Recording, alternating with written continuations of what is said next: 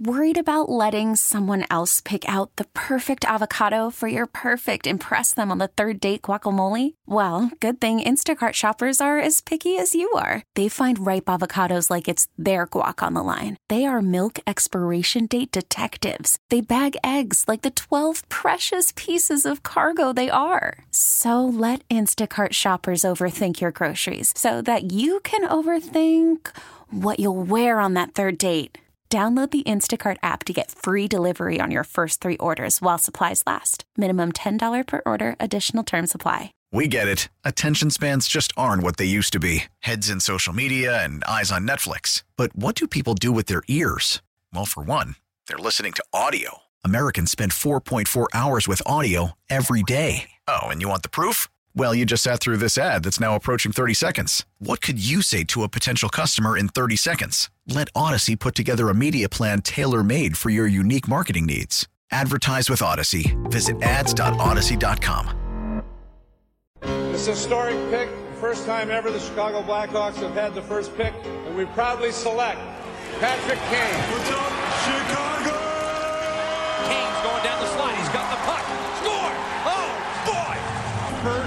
NHL goal. Patrick Kane, a spinorama, backhand, he scores! Patrick Kane putting on a show on St. Patty's weekend for Savoir Fair. Is that a Superman Kane? He is Clark Kent and Superman all at once. That's not fair. Kane, backhand shot, he scores! A playoff hat trick, playoff performances create superstars. You've got one in the making here. Here's Kane now, juking his way to the lower left corner. Should he score? It's in! They score! It's in! The Hawks win the Stanley Cup! Blackhawk fans around the world, you've endured 49 years of frustration, but your patience has finally paid off. Lord Stanley's new address is Sweet Home Chicago. The Chicago Blackhawks have won the Stanley Cup. He's a big time player. He's got hardware now to back it up. Conn Smythe Trophy winner. And the Hart Trophy goes to Patrick Kane. Two seconds and one. The Blackhawks are Stanley Cup champions. I you said I've been growing up, but watch out for the, me the next week. Ladies and gentlemen, from your 2013 Stanley Cup champion Chicago Blackhawks, here's Patrick Kane. This is quite a uh, quite a, uh playoff. For the third time in six years, the Blackhawks are Stanley Cup champions. He scores! That's 400 for Patrick Kane.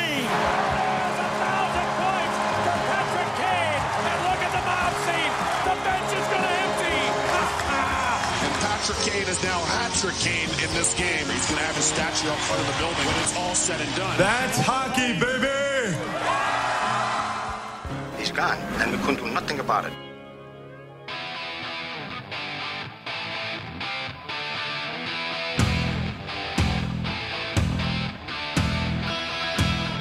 The air era's felt over for a while, but it is officially over now that Patrick Kane has been traded to the Hawks.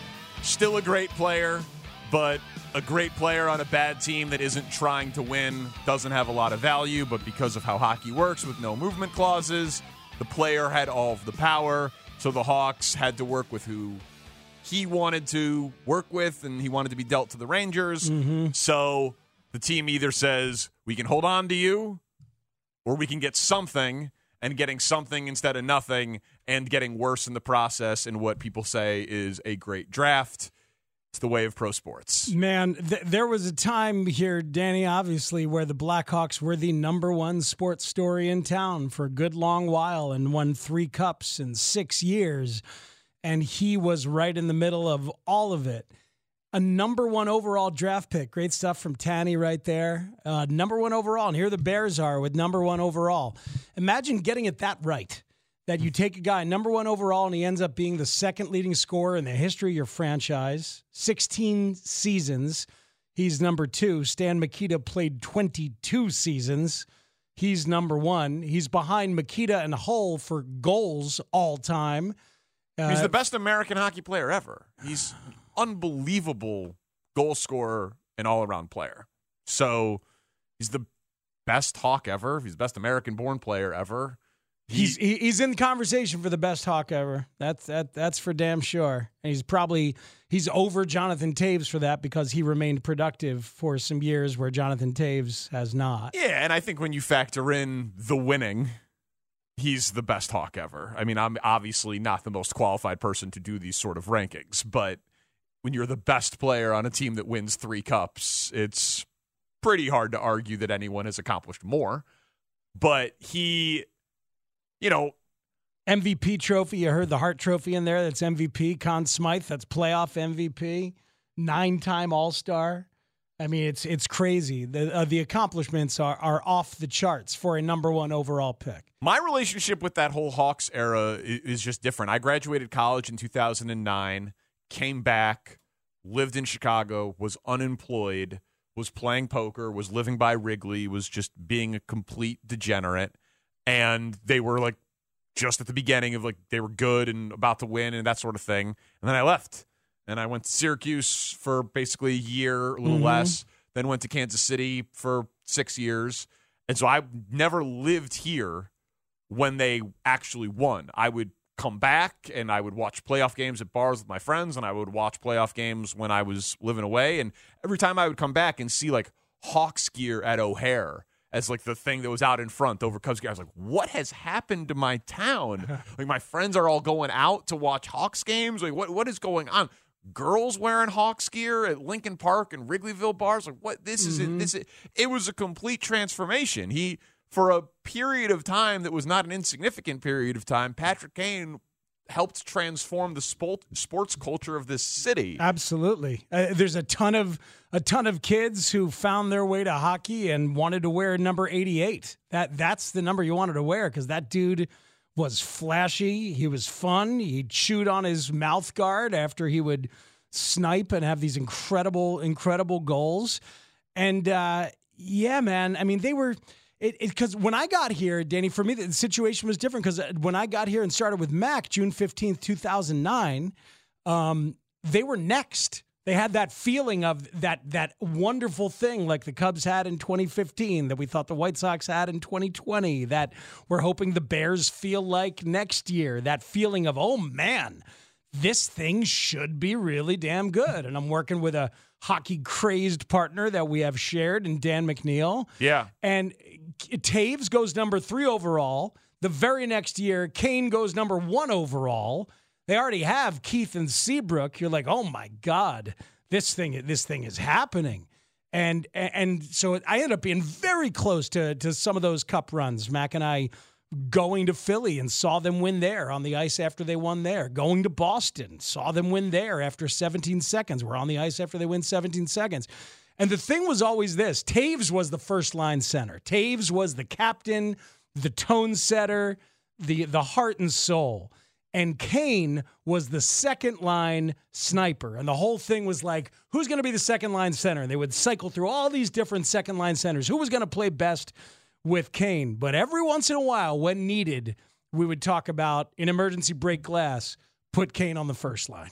Kane and Toews on the first line. Get them together, and they always seem to make magic together. Then when Hossa got here, then he didn't need to do it. You had Hossa and Toews on the first line with Brandon Saad or whoever the third person would be.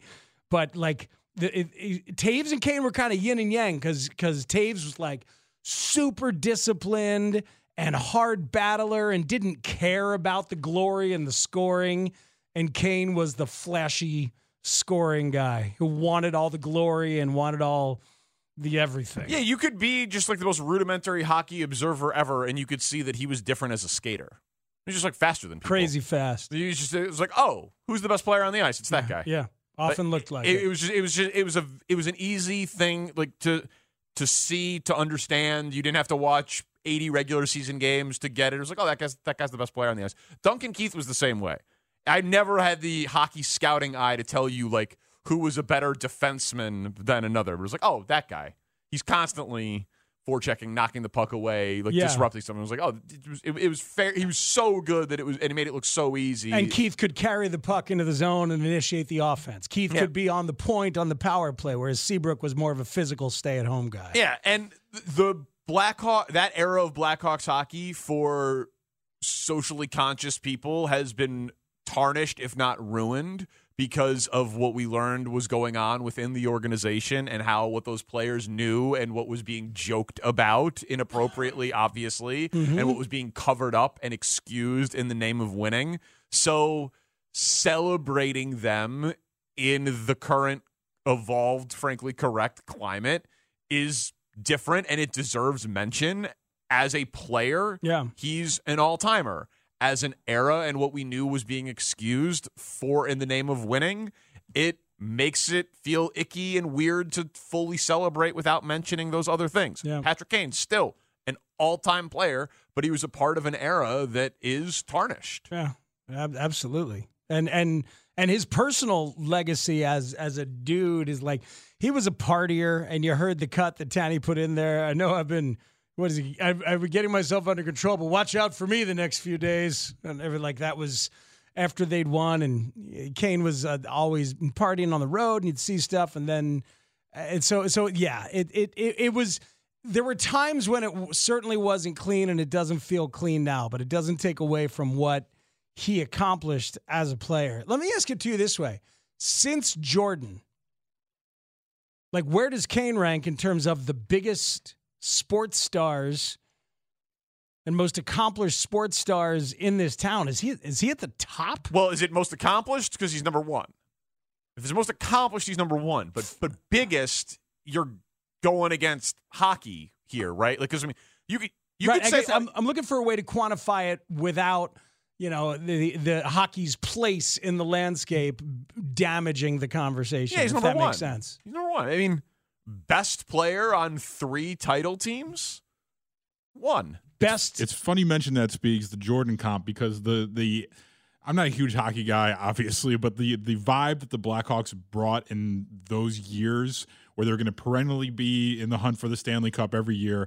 It's it's it's a feeling that we haven't had around here since the Bulls era. For those folks that remember that era, where it's like you knew your team was damn good and they were going to be playing into the summer playoff months every year, and there was a certain atmosphere and a vibe to that that was really enjoyable Hmm. for those months when baseball is kind of not really barely even started yet at that point. But it did remind me a lot of the Bulls vibe. So I think it's funny you mentioned Jordan in that context. Well, and, I and- agree in a lot of ways. And there was excitement. I mean, the excitement and the flashiness, and like the oh, we might have the dude all around the league. He's right there with the greatest goal scorers. It was like, oh my God, is it him or is it Ovechkin? Is it is it him or is it is it Malkin? Like who is the greatest, flashiest, most fun scorer? He was right there, to, and to have that guy in your conversation. And uh, and for someone like me who grew up not being able to watch the Hawks half the time, and I, I They didn't was a want big, you to. I was a hockey kid along with all, I was crazy for all sports, but not being able to watch the Blackhawks at home because of the television stuff, and then being able to watch one of the biggest stars in the NHL every Yeah. night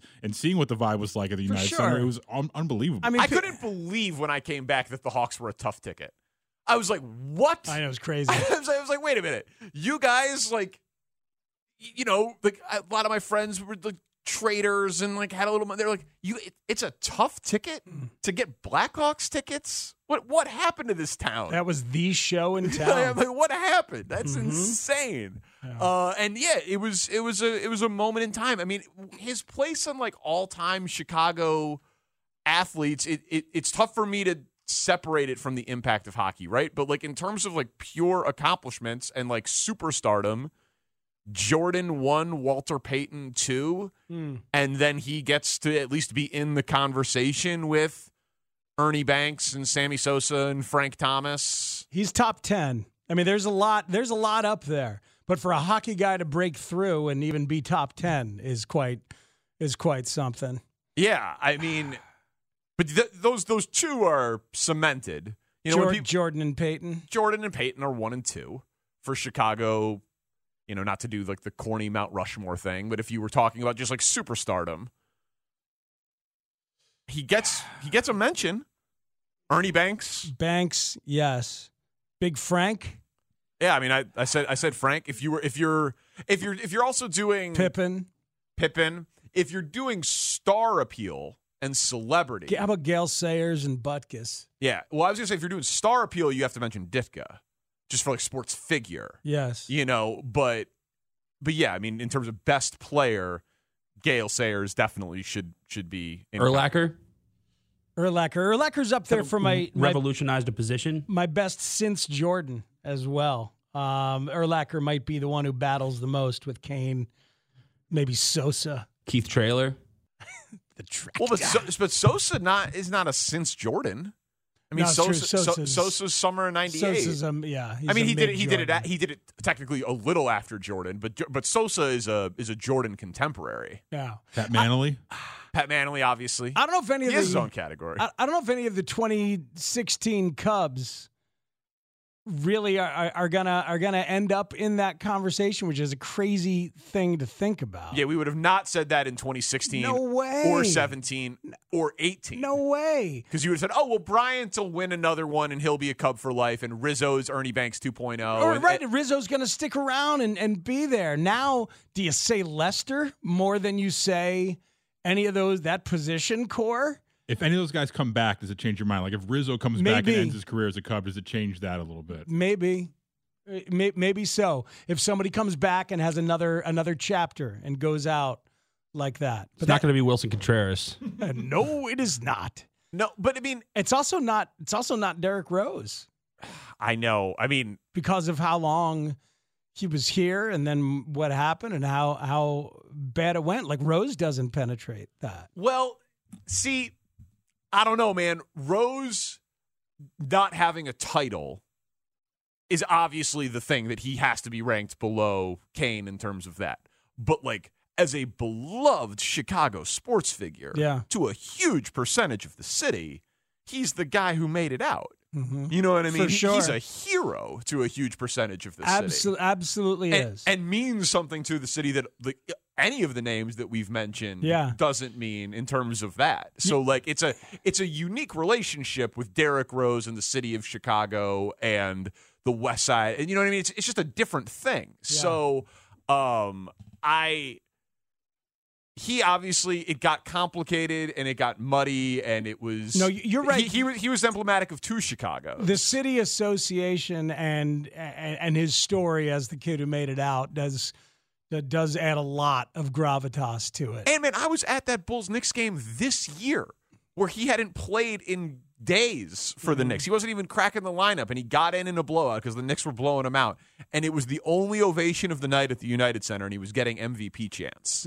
You know, Bulls fans, Bulls fans love Derrick Rose by and large. Now, I know it got a little weird, uh, you know, at times with comments and everything around here, but Yeah. like he he is a beloved figure and an all time great. But not having a ring, obviously Kane has three of them. It's he's got to be below him. But I, I don't think in terms of impact, he doesn't. I think he deserves a seat at the table, even if it's like Yeah. an, an outer table. It's uh, it's it's quite something. And now there he is. And and, just on the in the short term, I think he's gonna light it up, dude. Like he was. I have no idea. He was sleepwalking through the first couple of months. Well, you heard when we talked to Jay, like he was kind of sleepwalking through the first couple of months, and as the deadline has gotten closer, something woke up on him, and he had seven goals in like three games or, or four games, including a hat trick.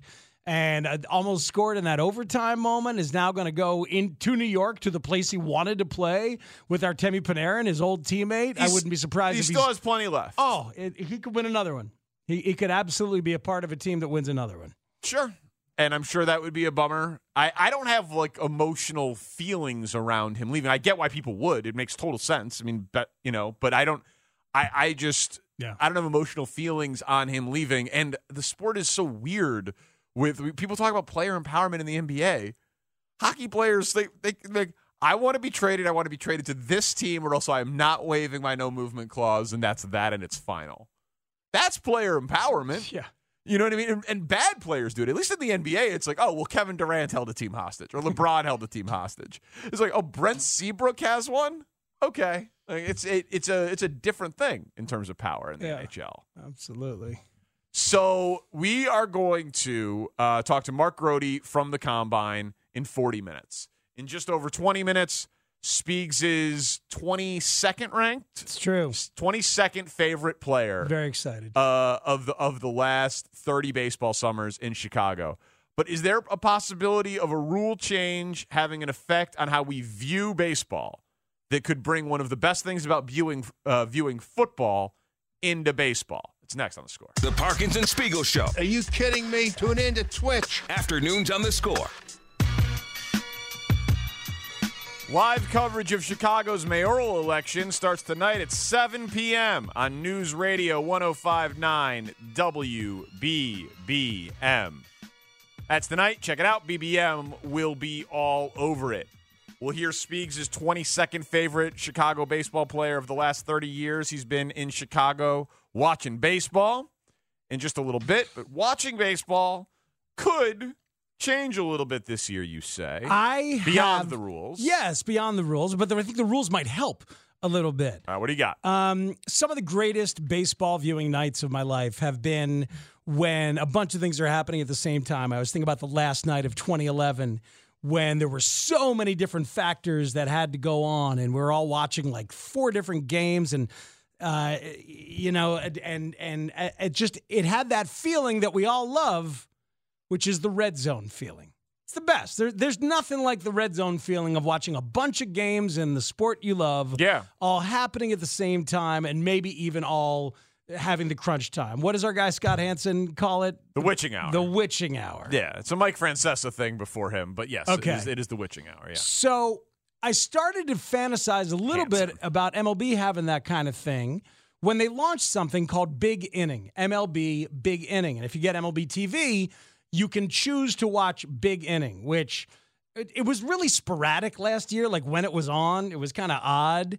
But they say they're going to do it all the time this year. It's between 8 p.m. and 10:30 our time, 9 to 11:30 on the East Coast. So between 8 p.m. and 10:30, if you have MLB TV and you're looking, you're bouncing around from games, you could choose Big Inning, and it's somebody in the studio taking you from game to game to game for wherever the action might be.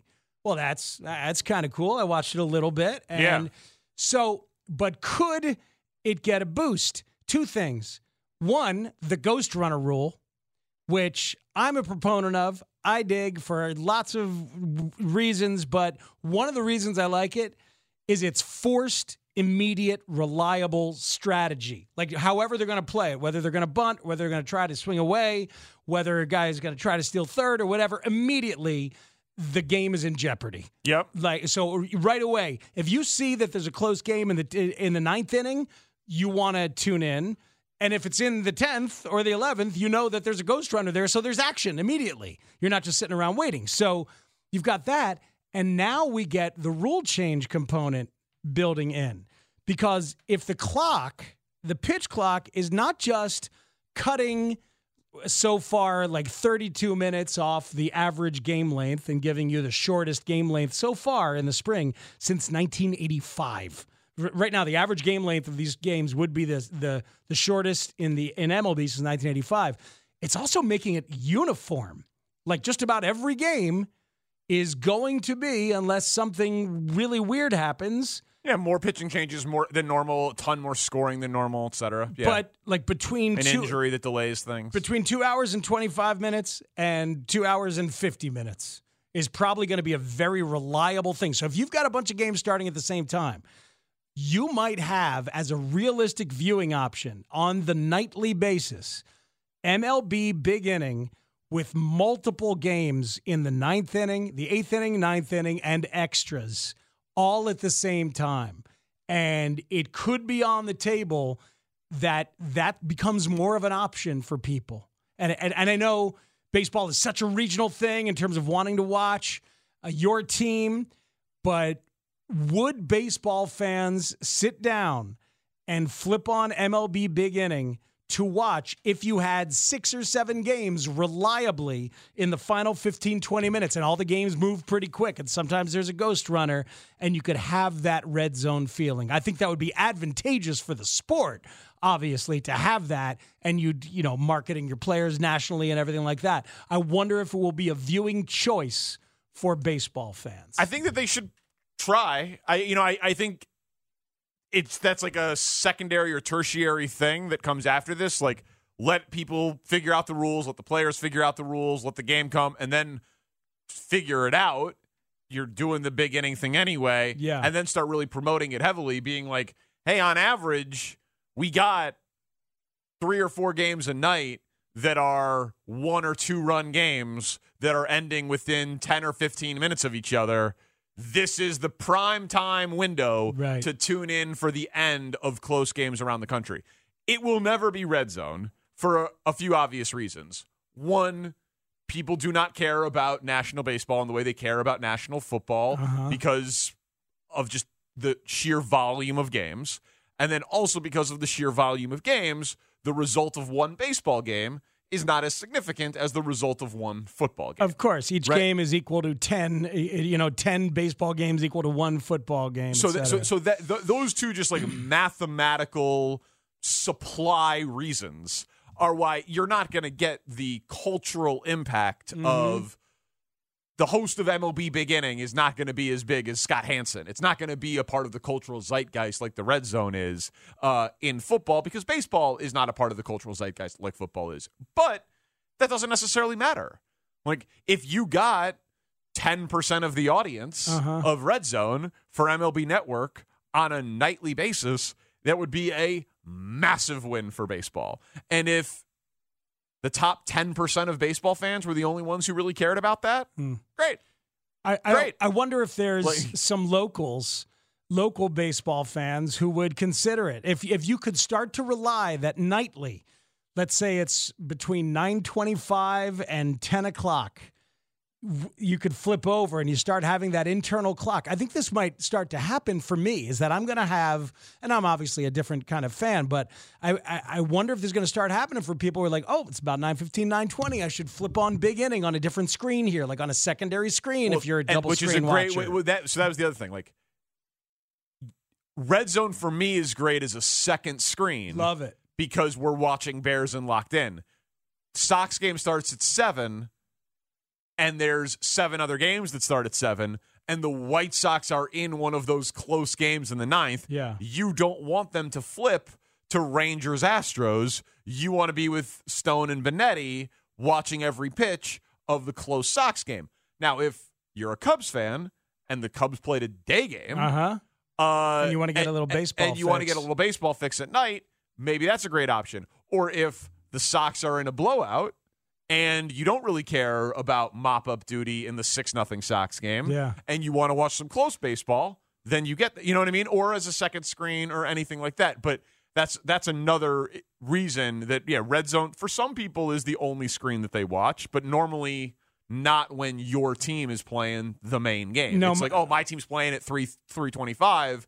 I'll watch the red zone at noon. My usual thing is big screen as the Bears, and I've got the iPad on Red Zone. And then in the afternoon, I've got Red Zone on the big screen all afternoon. And they're just eh, taking me around Yeah. the four or five games that are dominating the late window. Right. And so that that is the part that would be tricky because in theory your game would be a part of the thing that is in the window. It's Yeah. not like there are day games every day. You know, for some days there are, some days there aren't. Right. And of course, because it's baseball, it's going to be as complicated as possible. You can't get it on MLB Network, big inning. Sure. You have to have it on the on MLB TV app, right? Or it's on a second screen, or maybe on a smart TV where you've got MLB TV. You can go to it and and, and watch it there. You certainly could. How about you guys, baseball humans over there, Tanny um, and Shane? As when you're not digging into the draft, I know it's draft season, but It's always draft season and lion season. do you think you would would you bump over to watch you know 15 30 minutes of the end of several games if it became a bankable thing timeline wise I think so, especially with the you know, you know the rate at which these games are being played and will be played. You have a little extra time, like you said, between that nine thirty and ten o'clock window. Mhm. Uh, yeah, I, I could see that, especially if there's some good matchups, like or catch you know some early Angel stuff with with Ohtani and Trout. Catch some of those games early on uh, as they get underway. well you bring up a point like when you talk about matchups you're usually talking about starting pitchers and that's going to be over by the time this stuff comes around so No, baseball's is- screwy But yeah, but, but but late close games is exciting. Yeah. Late late late close games, if you love the sport, is exciting. And it, they just they have to figure out a way to market it and just understand that like I say this all the time about baseball. It's a local sport, but that's not a dig.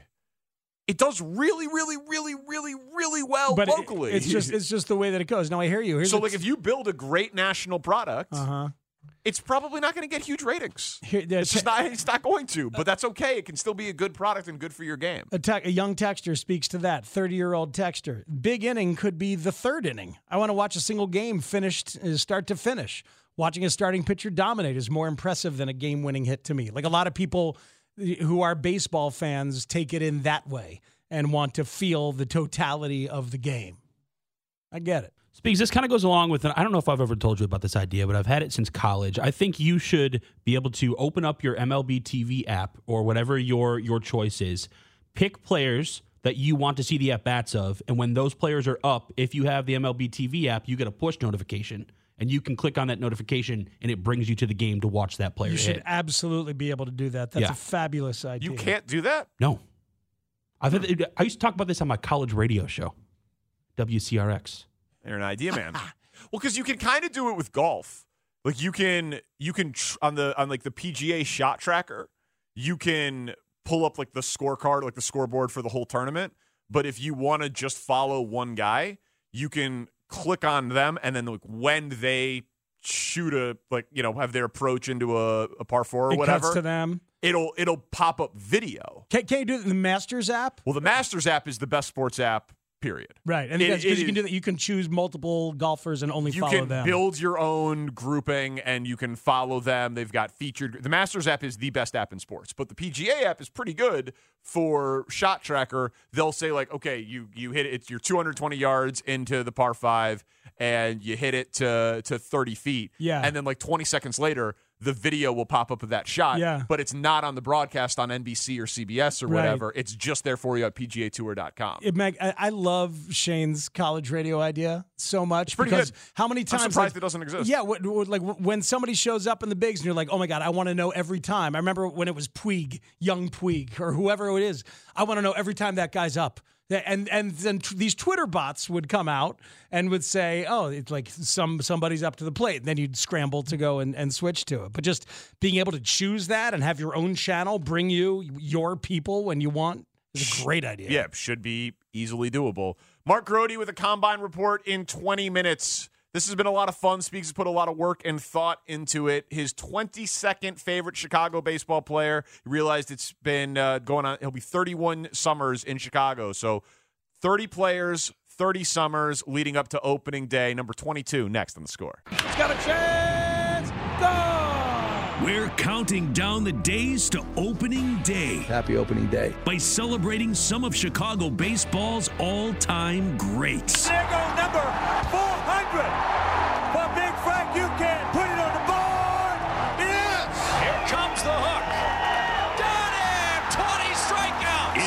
Matt Spiegel's top 30 favorite Chicago baseball players of the last 30 years. Matt Spiegel is one of the great baseball people, and not only in this town, but across the country. From Abreu Sox win. Sox win on a grand slam by Jose Abreu. to Big Z. Carlos Zambrano has no hit. The Houston Astros. Matt Spiegel counts us down to opening day. Wow, is that huge? Matt Spiegel's 30 players for 30 years. That's how you do it. On the Parkins and Spiegel Show on 670 The Score. It's a labor of love. We were like, hey, there's uh, baseball right around the corner. Spiegel's like, you know, I've been here for 30 baseball seasons. Hey, are there more than 30 shows until opening day? Yeah, there's like 34 of them. Can you have that list put together in time? Yeah, I've basically already done it. Oh, cool. Let's do 30 for 30. So now we're down to number 22. have really enjoyed writing and researching them. Ryan Dempster. Now, look, I always first think of Dempster as part of an absurd crop of young Florida Marlins arms that all kind of arrived at the same time. There was one camp, he told me it's him, Josh Beckett, AJ Burnett, Livan Hernandez, Braden Looper. Like, It's outrageous. And some of them failed, some became relievers, some got traded. All of that would happen to Dempster. As a Cincinnati Red in 03, he got hurt and had Tommy John surgery. Signed with the Cubs the winter after the 2003 playoff collapse and is recovering for all of 2004, that ugly season. Ends up pitching in 23 games out of the bullpen late in that year, and that gave Dusty Baker an idea. So after six starts in 2005, Dusty sends Dempster to the bullpen to replace Latroy Hawkins as a closer. And the fit was amazing 33 saves in 35 chances. He got the win in both of the saves that he blew.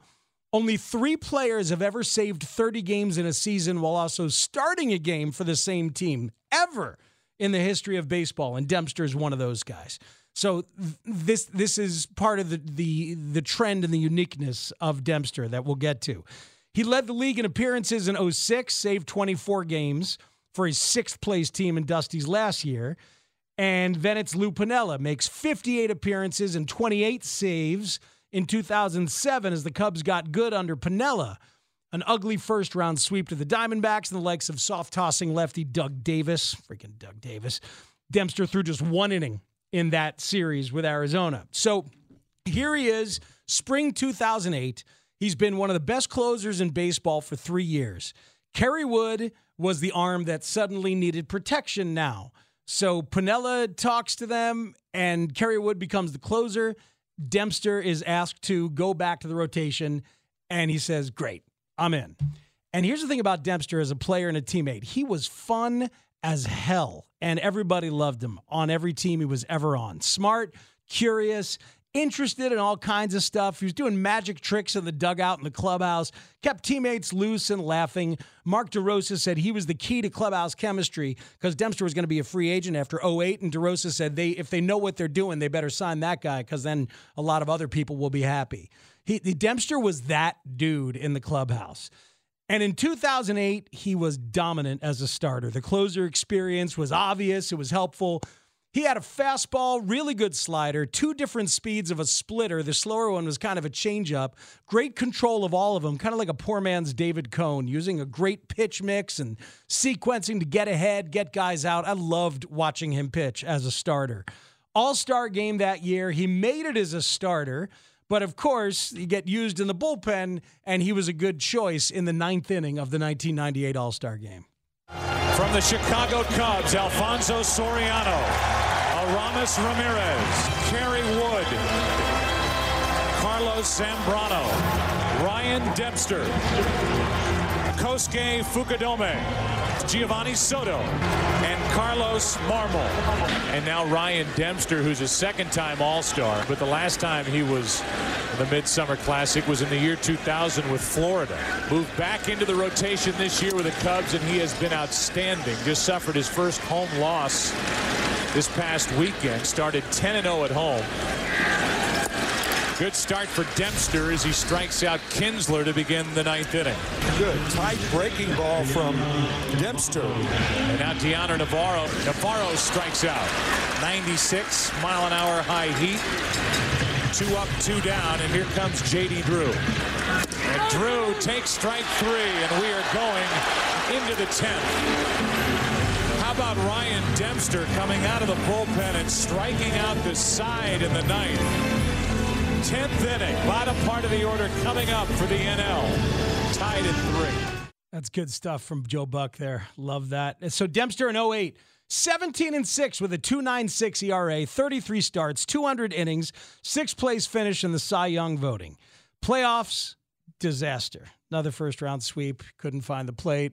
Game one, gave up a grand slam to James Loney. That was a rough game. And some people have never, ever forgiven him. I mean, it was the first thing that I thought of just being honest. Oh, yeah. You said it was him on the list. It was like, oh, God, 2008. Yeah. Because it was just such a miserable experience. Oh, awful. So, it, it, you know, very nice guy, good at media, questionable Harry Caray impersonation. Uh, I I agree the uniqueness of the taking to the closer and wi- the willingness to do it Mm-hmm. on his baseball reference page. How many guys? And I don't have the answer to this, but how many guys do you think in baseball history have ever led the game in starts and games finished? Obviously not in the same season, but just at any point in their career. That's a, it's a great question. He, he led baseball in games finished in 2006 Mhm. and led baseball in games started in 2011, both for the Cubs. I got a, I got another number related to that in a, in a minute here for sure. Because three and a half more seasons as a very reliable, healthy starting pitcher overall in the Cubs' career, three seasons of twenty or more saves, followed by four seasons of thirty or more starts. yeah. It's nuts. That's rare air in terms of success in both roles. He's one of only 20 pitchers in MLB history to start 200 games or more and save 50 games or more. Many of them are old timers, but he's on a short list of the modern ones ever to do it, along with Dennis Eckersley, John Smoltz, Dave Righetti, Derek Lowe, Tom Flash Gordon. And he did it as a beloved teammate and a beloved clubhouse guy the entire time. There's a lot of respect uh, for me. The offense, um, nothing special. Give him a six. The pitching, overall, when you think of all those accomplishments, I give it a nine. The vibes were at a nine. The teammateship was at a nine. The memorable moments down to a six. So a total of 39 for number 22. Ryan Dempster. Um, the Harry- there, there is a memorable moment. Like we were talking about which highlight you wanted to use today in the show thread. I, I remembered one while we were doing this, and Tanny found it. And now Pierzynski with two outs, top of the ninth. Well hit, right field. White Sox take the lead. AJ Pierzynski says, "Take that, Cubs fans." AJ Pierzynski hits his fifth home run of the season with the White Sox down to their final out.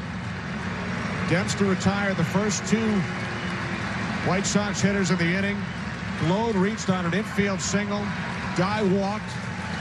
And then Pierzynski with a three-run shot, the fourth White Sox home run of this game. Four home runs hit by the White Sox in the last five innings. It was a good game that Ryan Dempster was involved in. mm-hmm. Getting a lot of dislike on the texts. This uh, this this choice. A lot of people hated the Harry impression, thought he wasn't funny. Uh, oh, all of that. See, I mean, that's being a hater, man. Like he's doing an impression of Will Ferrell's impression, and he did it too much for a stretch of time, sure.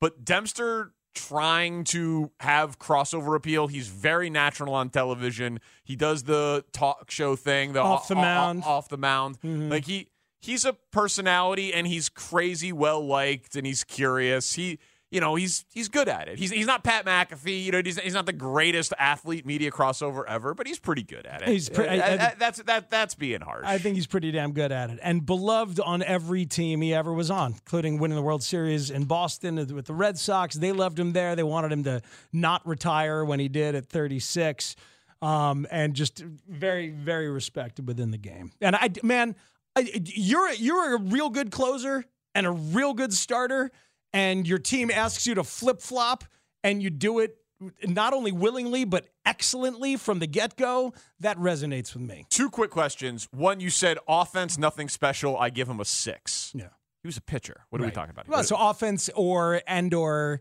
um and and the defense. So here, here's the thing about my my rating system: offense or hitting, fielding for pitchers, defense or pitching for pitchers. So mm. I've got I've got a so Zambrano rated higher as a hitter. Uh, so I, he's a, a six compared to other pitchers, not compared to other offensive players. Six is my baseline for pitchers. I understand. And then how are you breaking ties? Because I feel like a lot of your la- recent guys have been 39s. Yeah. Uh, personal preference. Personal preference. Got a big pile of 39s, as a matter of fact. Okay, yeah, I've noticed that. I got, got, a, I got a pile of 42s coming up. The more angles I see, the more confused I get. well, it's his favorite. It's his own proprietary system. Favorite. Yeah, no, it's, it's my proprietary I, am asking. I'm asking follow up yeah. questions. Yeah. I, it's my own proprietary, available to be ridiculed, deeply personal scouting system. So th- these are the tools, and uh, it, it's all up on the on the website. There's a website where all of them are uh, are gathered, and the proprietary uh, rating system is there at the top. Mark Grote from Indianapolis spoke to the coach, spoke to the general manager, and spoke to people where he heard things and rumors and innuendo. He reports next on the score. We get it. Attention spans just aren't what they used to be heads in social media and eyes on Netflix. But what do people do with their ears? Well, for one, they're listening to audio. Americans spend 4.4 hours with audio every day. Oh, and you want the proof? Well, you just sat through this ad that's now approaching 30 seconds. What could you say to a potential customer in 30 seconds? Let Audacy put together a media plan tailor made for your unique marketing needs. Advertise with Audacy. Visit ads.audacy.com.